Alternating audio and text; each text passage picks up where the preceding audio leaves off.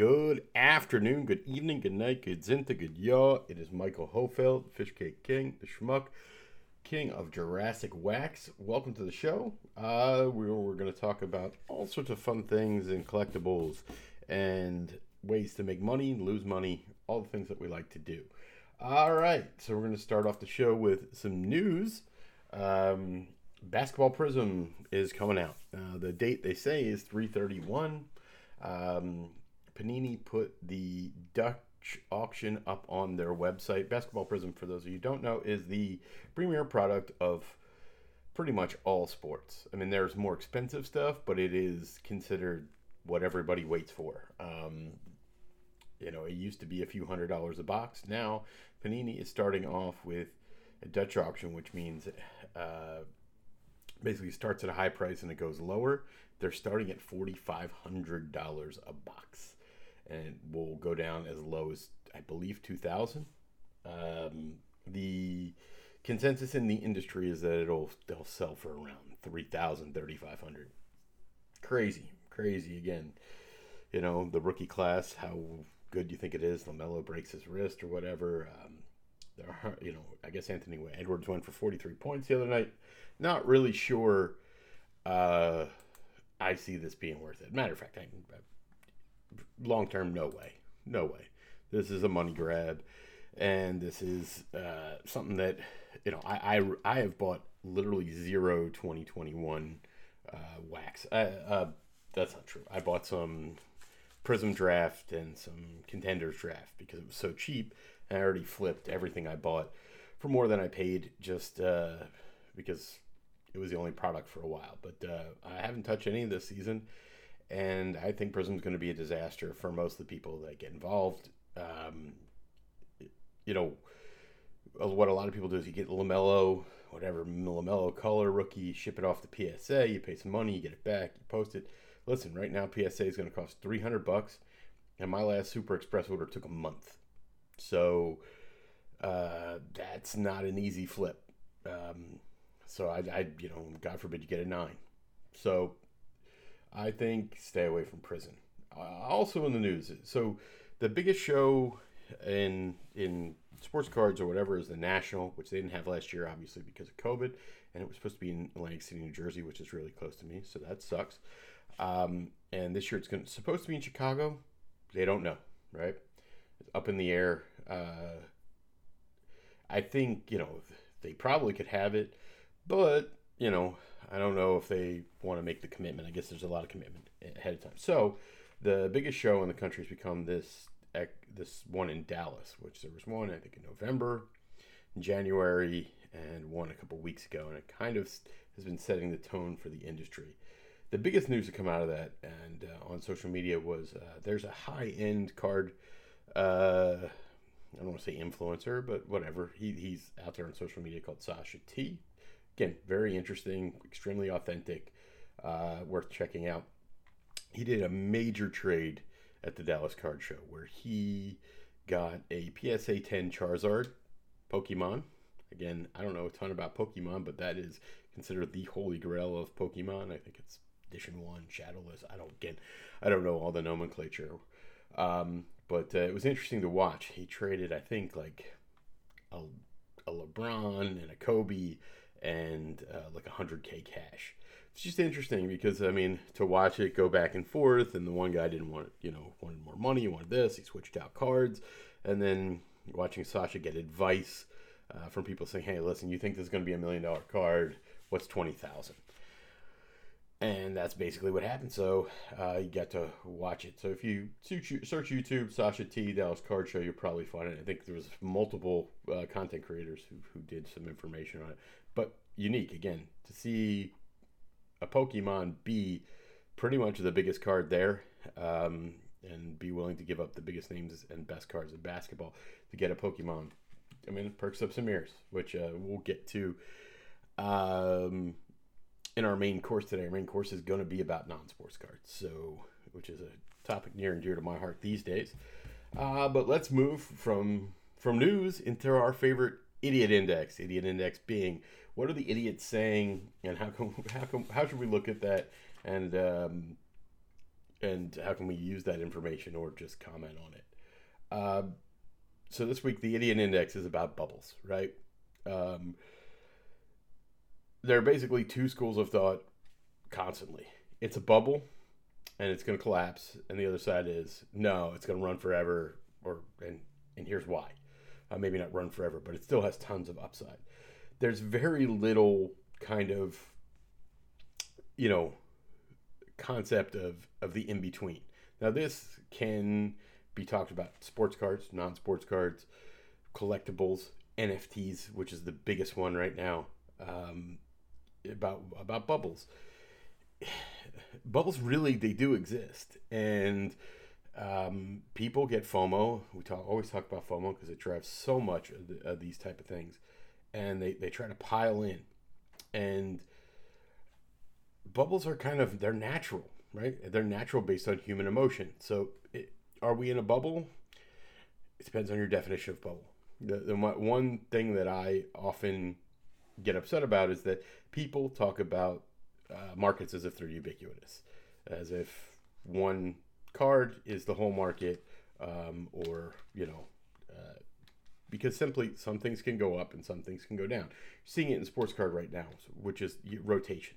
Rotation meaning there was a time when all the money was in rookies, you know, Luka's, Zion's, and then it rotated to the goats, the Jordans and the Kobe's, and then it kind of moved over to like the Tim Duncans uh, and Allen Iversons of the world, and now kind of this. I brought this up last week when I was talking about my curmudgeonly thing, where I think that everything is accurately priced. Um, but corrections are healthy. Like you're seeing that in in the goats right now. It's like you you know Jordan PSA 10s down 30 40% from their high. Does that mean they're a terrible investment? That's up to you. I mean, again, people when people ask you about, you know, should I buy a card? Should I do this? Should I do that? The real question is, what are you planning on doing? Like, what's your goal, right? If your goal is to make a quick flip, then there are certain cards for that, right? Um, but you know, these bigger cards, I don't think they're and long-term cards. I don't think they're meant for a quick flip. They're meant to be a five-year, ten-year play um, yeah, obviously, if you buy it and it goes 10x right away, you have the option to get out. But the idiots just don't want to look that bubbles can be real, that corrections are healthy, um, and, and the idea that straight up without, you know, when you see something go straight up without cause, it's almost as bad as something that goes straight down without cause. Actually, something that goes straight down without cause is like uh, almost better um, because you're like uh, something is profoundly wrong with the market. But you know, I I've been hearing a lot of chatter about NFTs, and again, I love NFTs, and um, but as an investment vehicle right now, I think they're absolutely overblown. Uh, there's some great uh, conversation out there where people just basically saying that 97% of NFTs are going to be valueless, but and the 3% that are going to be valuable probably go down. And the idea of being able to find what those 3% are is pretty hard, right? You know, uh, I think you know CryptoPunks and mooncats and uh, shit like that will, will have value. I mean, because of its kind of place at the top, I still think it'll probably go down. Um, but again, bubbles, they really do exist. And they, we, we've been kind of coerced into the concept that they don't, right? We're almost a full what are we? We're like 13 years from the Great Recession, and the Great Recession really was a, a, real estate bubble that popped. What we've seen over, you know, the pandemic, no bubbles popped. The this is a very odd economic time, and I do not think we are on as firm a footing in any market as we think we are, or as the masses think we are. So, again, hysteria about bubbles something goes down 10%, it's not the bubble bursting. You know, if something goes up 10%, it doesn't mean there's no chance of it bursting. Just don't be an idiot. All right? Don't be a schmuck. Okay, on to the main course. Now, I've been yearning and, and churning to talk about non sports cards uh, because of the fact that I think they represent a tremendous opportunity. Um, they okay, so non sports cards, there's the mainstream modern stuff Pokemon, Magic the Gathering, Yu Gi Oh! Uh, Fortnite, uh, Marvel has come into play lately. Um, Pokemon being top of the list. Logan Paul, Steve Aoki, Logic, uh, a lot of uh, influencers getting into it. I have to admit, I never collected Pokemon. I know so little about it that it's just hard for me to talk about it. What I can say is the market is real, it's established, and it's worth a ton of money.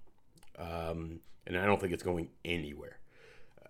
You know, if you don't know, uh, Pokemon's global IP value is greater than Marvel or Star Wars. So that just should give you some frame of reference that Pokemon is enormous. And the idea that have how collectible it is and how much value the cards are is not surprising when you take a macro look at it, right? Um, if you collected Pokemon as a kid, you have a better perspective than I do. I do not play in the Pokemon field or any of these fields. I, Marvel, I mess with, um, just because I don't have the perspective, right? I find it hard to invest in things that I don't uh, have a, a deep knowledge on um, or deep understanding, or I'm com- entirely disconnected.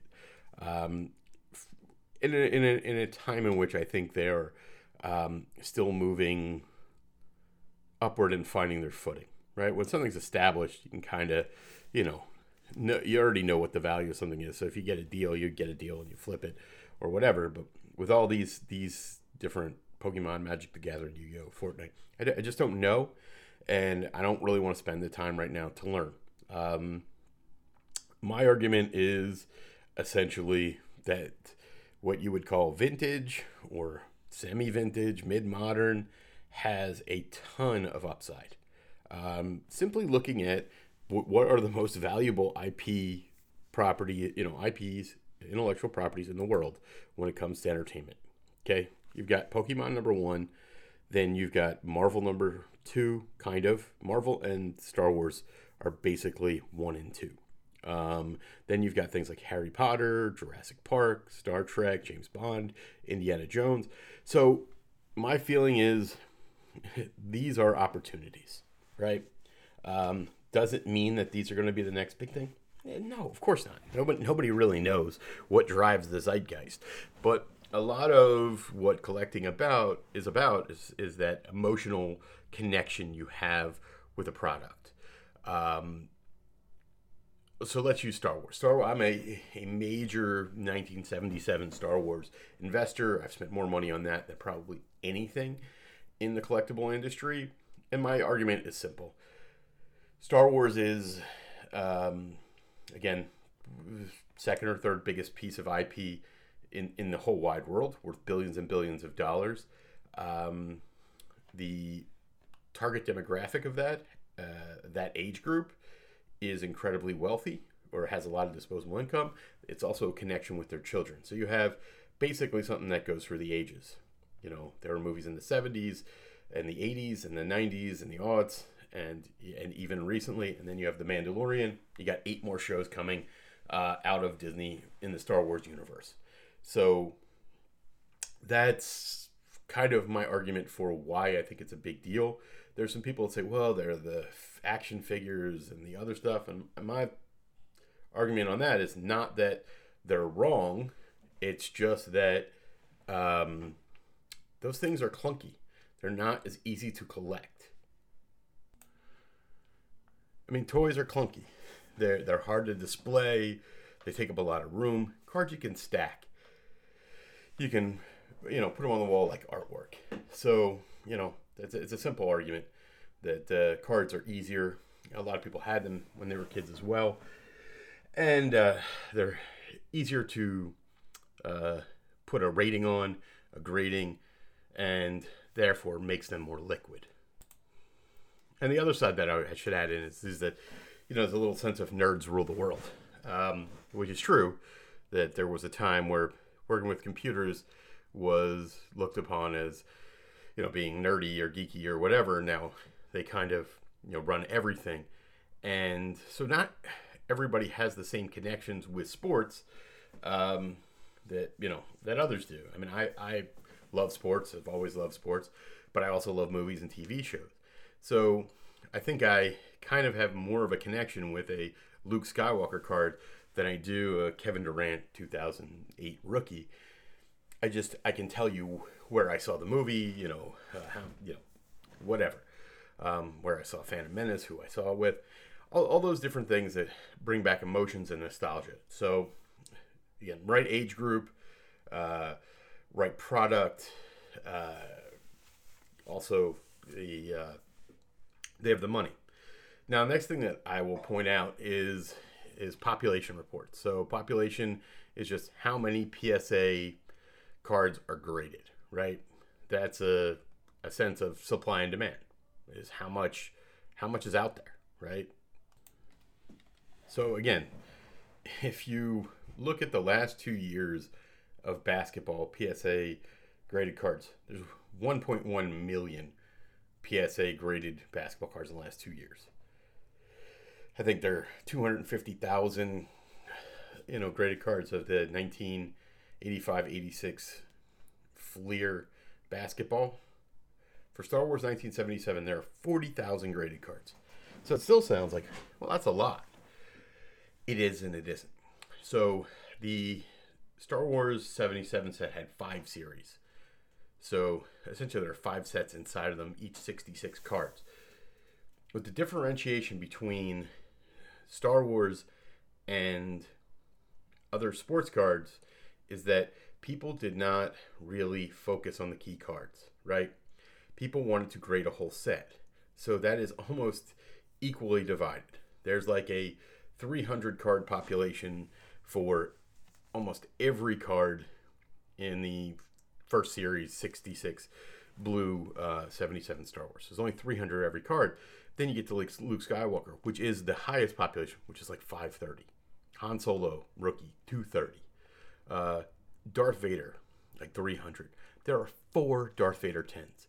There are nine Luke Skywalker 10s. There are 10 Solo 10s. You're talking about infinitesimally small populations.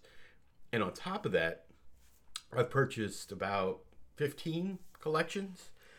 There are almost no, there are no, uh, no 10s, right? The 10s are not going to grow.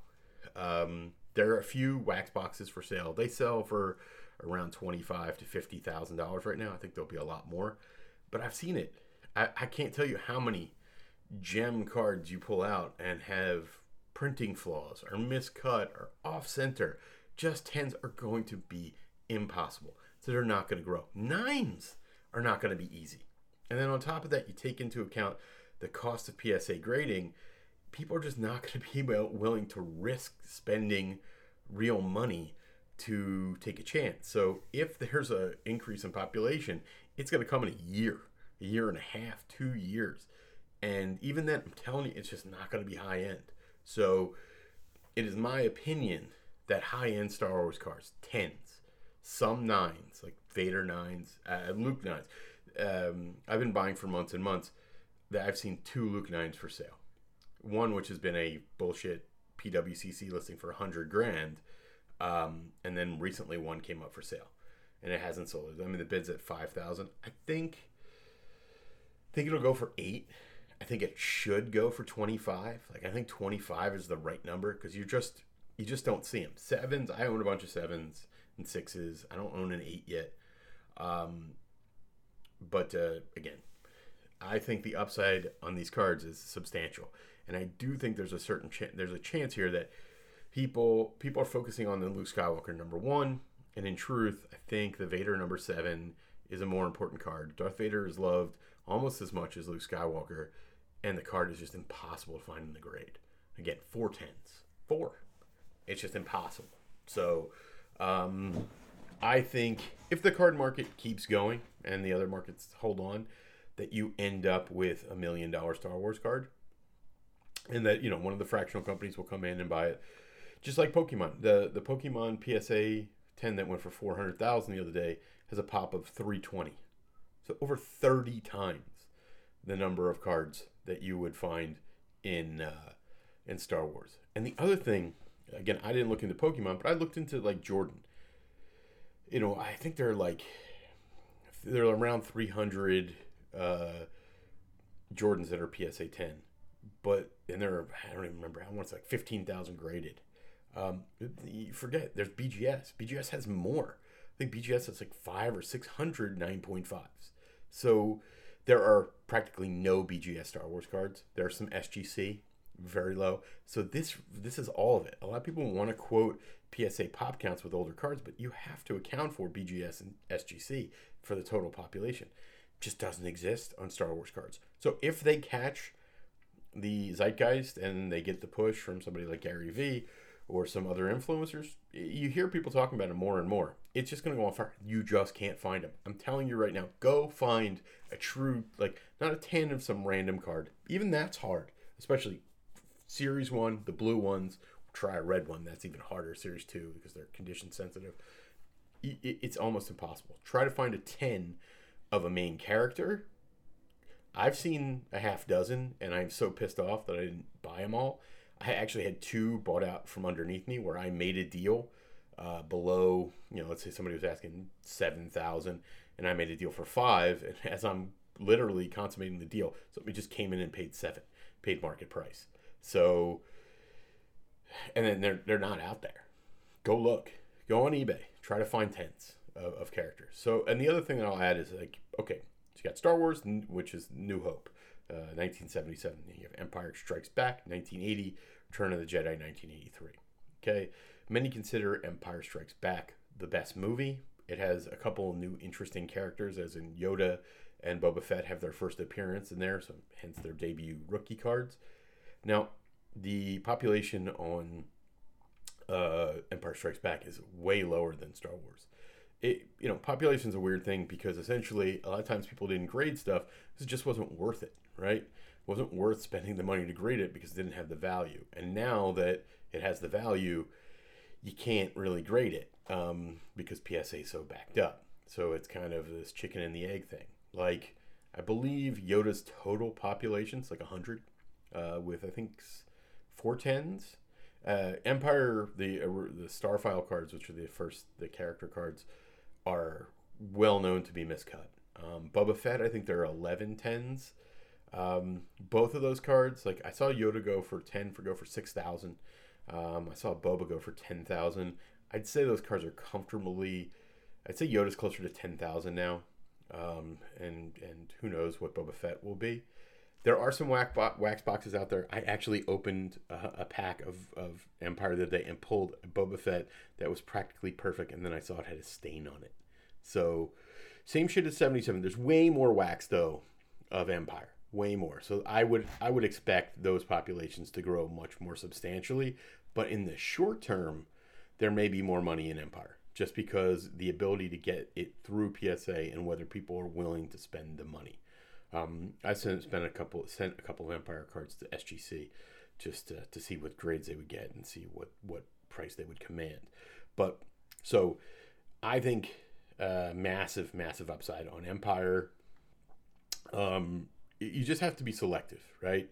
When I first started buying, I was buying anything in a high grade. It's essentially saying right now it's going to cost you fifty to seventy-five dollars to get a card graded. So if I could buy a card eight or above around that price, I was just buying it. And what I realized is like, be more selective. I think that you should be buying fewer cards, better cards. Um, again, f- focus on the main characters, key moments in the movies.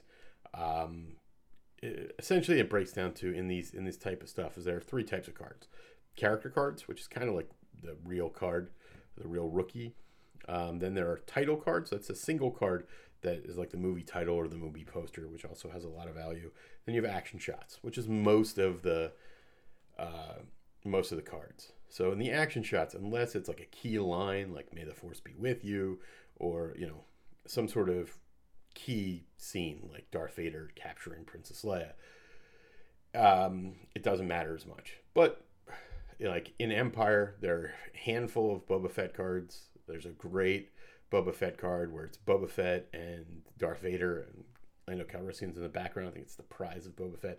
Amazing card.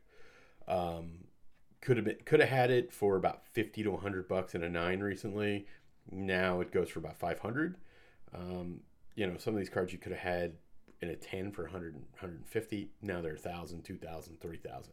So big big money to be made. Especially again, I would focus solely on the high end um, stuff.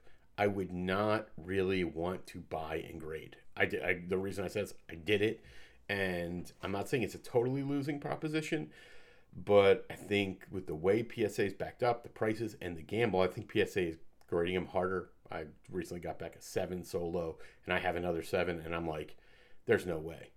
These two cards are, you know, the, the, the seven I got recently, I think is at least an eight. I thought it was borderline nine.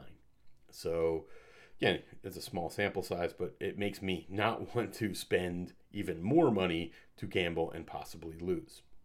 So, okay. So, Star Wars is not cheap, right? And, you know, you can buy some raw stuff, uh, especially, I wouldn't buy too much raw of 77 because it's just, a, eh, most of it's crap. There's some decent raw of Empire and definitely some decent raw of, of Return of the Jedi, but it just doesn't have the value. But has a low pop count, so people are scalping the money. I think you can think about those other major IPs and see if there are potential opportunities. Again, I'm not. This is just speculation, right? This is not about. I think you're going to make a million dollars, but just if one of them catches fire, you're there. So Harry Potter, Harry Potter has a couple of things you can look at. There is the first movie was called The Sorcerer's Stone. I got a box of those cards. They're kind of these widescreen weird cards. They're really ugly. And I normally I like the first kind of set, but I would almost steer away from it. Um, it just doesn't have the visuals to make you, I think, want to own it. There is a sticker set that came from Europe, which I just bought a box. I haven't seen it, but visually, it's much more beautiful you know, boxes are about 300 bucks. Um, you can get them in auction cheaper.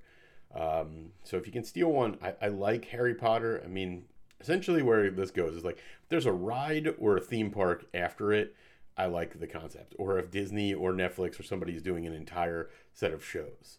Um, Jurassic Park, another one, long uh, line of IP. There, there are rides. There are two sets of movies.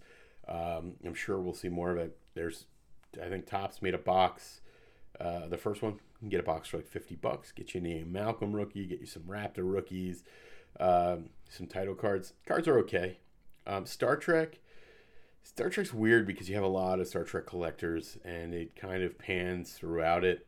I'm not, I, I own some Star Trek the movie stuff and a little bit of other stuff. Not huge on it, but again, I bought my Star Trek the movie box for 80 bucks, 42 year old box fun to open.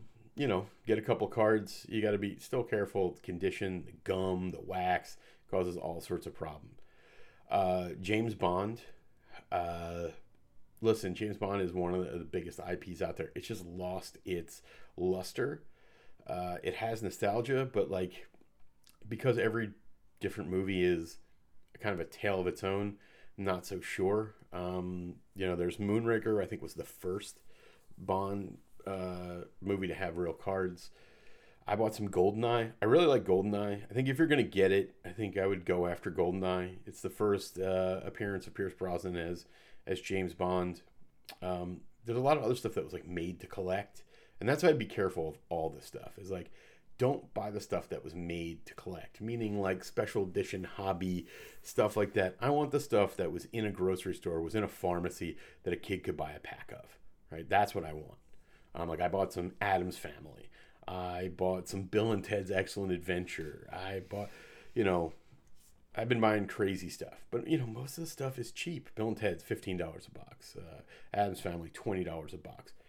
This is also another way if you enjoy ripping packs, you get to rip packs and you don't have to spend a billion dollars. And just knowing what you want to get beforehand, you know, you know you want to get a chase card. Um, Another one I bought a bunch of Indiana Jones. This is more of a personal collection.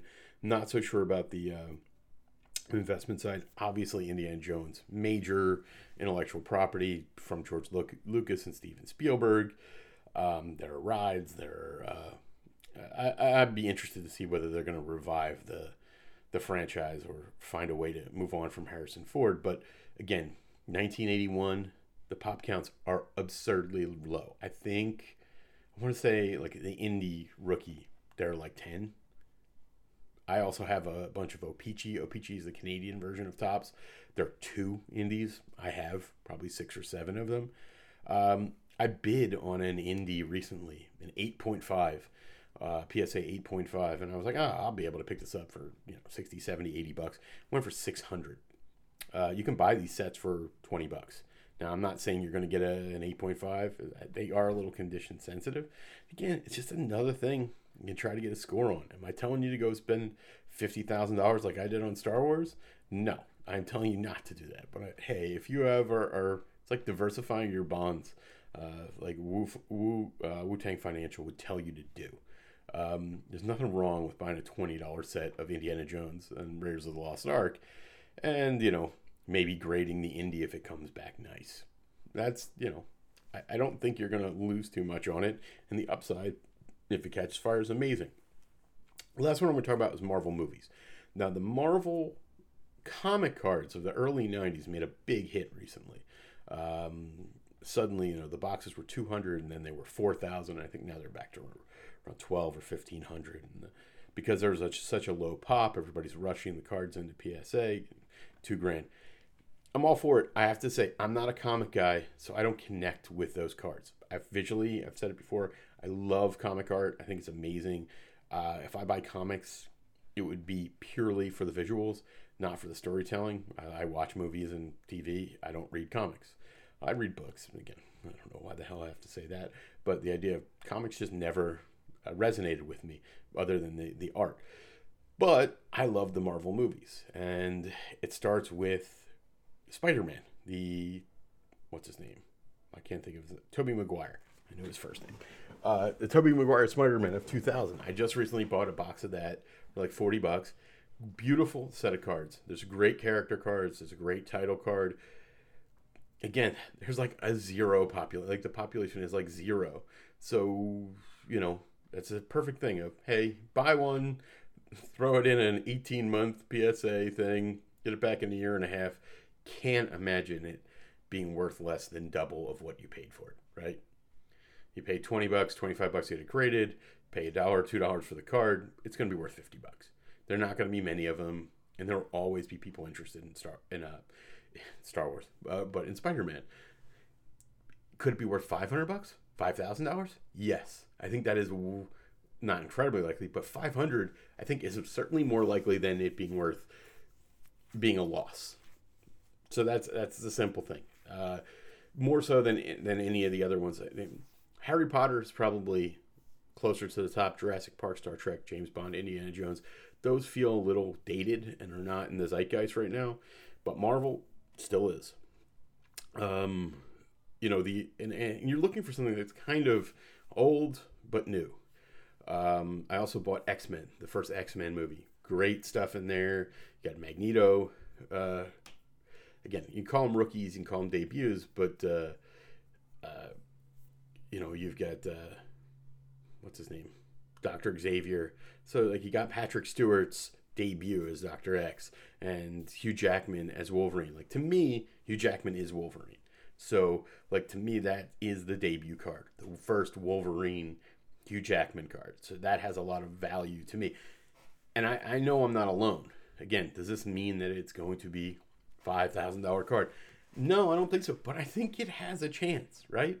I, I think of how important movies are in people's lives in relation to sports. Sports are very important and they root for them, but people also love movies. I think that if this does, this genre catches fire or even catches a, a light brush fire, a lot of these cards are going to just shoot up because people realize, again, no population, none. Like, I don't even know if there's a single graded Wolverine Hugh Jackman card. Period. So think about that. Some other things I mess around. Uh, Pac-Man cards, Donkey Kong cards, some other things. There's, there's a lot of. We'll get into Pac-Man cards later, but that's a different thing. So that, that's that's my stuff on non-sports. I could talk about it all day because I think when I look at the sports card industry, I really believe that a lot of it is properly priced, and that if you're looking for potential large leaps, they're just not there outside of you know hey some rookie that came out of nowhere and you know kind of everybody has that card already because they own so much of the product they just may not have it uh, graded so that's up to you Um, but I think when if you follow my logic about these cards being underappreciated but still touching all the emotional spots that we like for uh, nostalgia and collection, that they have a lot of potential for upside, and I think very little potential for downside. So I hope that you hope that helped.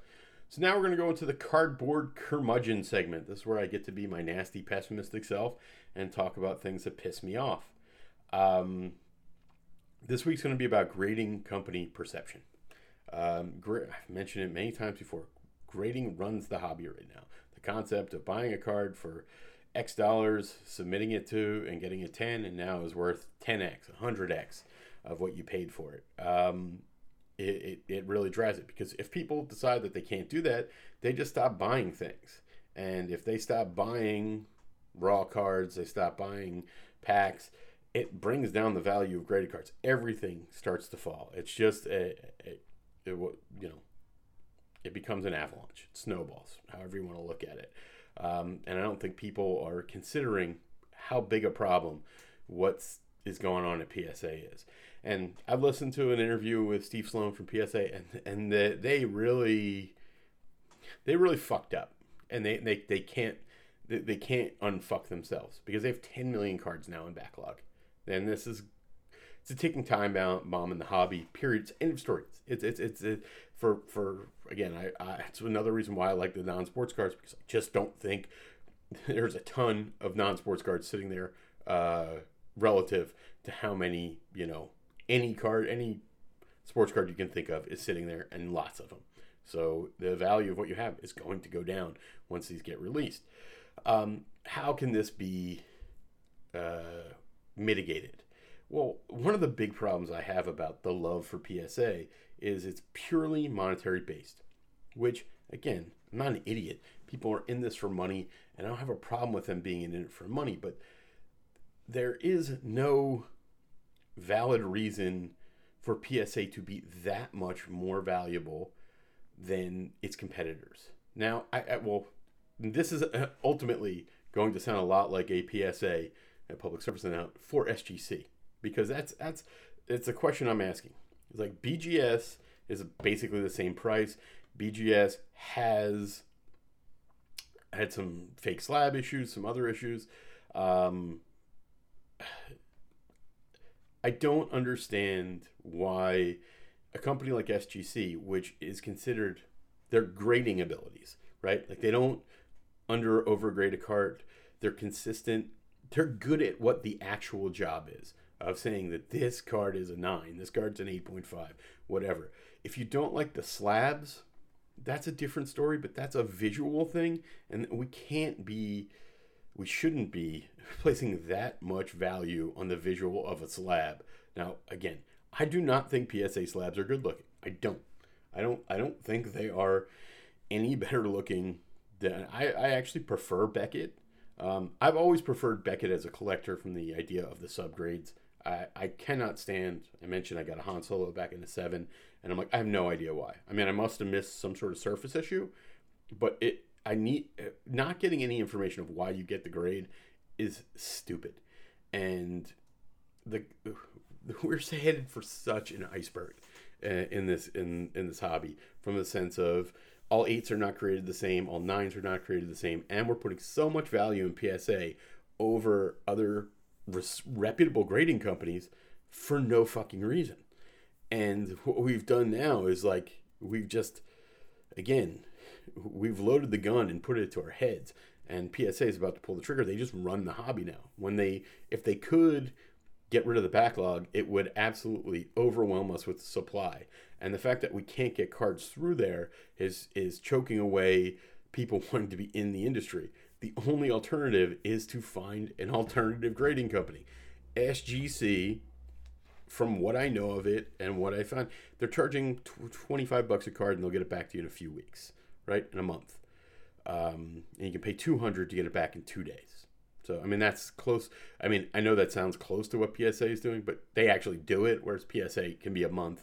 Um, I don't know what Beckett's turnaround time is, but there's, I don't know a reason why CGC sells at such a discount to PSA. Like, it's not because they give tens out more often than they should. That's actually PSA. PSA grades easier than other companies. It doesn't make any sense. It's fucking ass backwards. It's just ass backwards. It should be integrity and consistency should be the keys to a grading company and how and how they're valued in the marketplace. Is that are these things real and are they the same? Is an eight and eight? Is a nine and nine? And the, the PSA is actually one of the worst. I mean, BGS has the problem with fake slabs, and I think that's a major issue. But I think that's a less of an issue, kind of on lower end cards, right? I don't think anybody's faking a slab on a hundred dollar card. Um, it's just kind of the, the you know if you're going to go through all the trouble, you're going to do it for something of at least higher value. Maybe not super high because you want it to get through. But again, I come back to SGC. They've been around forever. They're respected for their work in vintage, which is far harder harder than modern. Again, I'm not against. I like HGA, um, but I they don't have the track record of grading. Like it doesn't make any sense. The idea that an HGA slab would trade for more than an SGC slab is just absurd. And if it's if it's the visuals, man, like I, the, what I would say about that is I understand it on some level. We, we we want it to look right, and I do love the concept of what HGA is doing with changing their slab color. Um, but truthfully, I don't know why a company like SGC is not um, letting you change the slab color. Um, I, I actually can't believe how much credit HGA gets for their visual looks. I mean, it's it's just a color. It's like they're printing on a different color paper. Their their labels actually, all these labels look like, you know, they came out of the FBI, right? They don't look like any sort of graphic designer did anything. Don't even get me started on, on CGC or CGS, whatever the comic book company is, because they are the ugliest fucking slabs. And also, they don't take non-sports cards. They take Pokemon and I think Magic the Gathering, and they, or they take sports cards. How do you just again? They don't even take Marvel cards, and they're a fucking uh, comic company at its core. So like, the perception of grading is just a mess. And it's going to be the end. It's going to be the end. I mean, uh, nobody can plot out a course to me that that this is not fucking going to end really badly. I ultimately think way PSA deals with it is with a whole new level of service. Basically, every slab that exists is considered junk. And that if you want real PSA technology, you're going to have to resend your shit in. Um, and, you know, people who have expensive cards will do it because the market will demand it. If you have cheap cards, people won't demand it.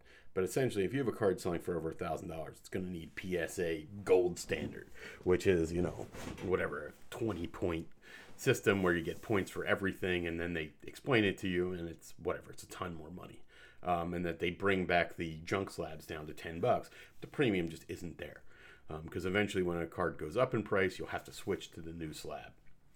Just my theory. I don't, I don't see any other way. I don't see a way in which the current slab system is going to stay and then continue to maintain its value. Just there's the economics of it don't add up.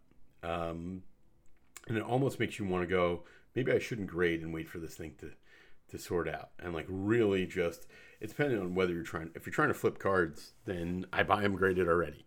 And but buying to grade right now, unless you're gonna go to HGA or SGC or you're doing gazillion dollar cards, don't. You just do the middle of the ground. It's too risky, and I think you you kind of walk away. So that's my curmudgeon section for this week. Uh, the last topic is conspicuous content consumption, where I give you a hint or an idea of somebody that I think you should be listening to or following or enjoying their card based content. This week, it's a fellow named Pac Man Cards on YouTube, Instagram, and he's got a Twitch and a whole bunch of other shit. I don't really know his real name, and I can tell you that I've been watching him since I started to get back into cards. He is what I would say a ripper and a breaker. Uh, a ripper or an unboxer, somebody who just opens cards on the internet and everybody gets to watch them. A breaker is where they do it for other people and they sell spots. I think he, you know, I don't think he was really breaking, you know, doing for other people till recently. Um, but just, I, it's hard to explain because there are, I would say, 10,000 people who break cards or rip cards on the internet. And you would say, oh, what does it matter uh, one person is the same as the next. I've watched a lot of people do it. This kid's good. I think he's about 25 years old. I don't want to call him a kid, but to me, he is.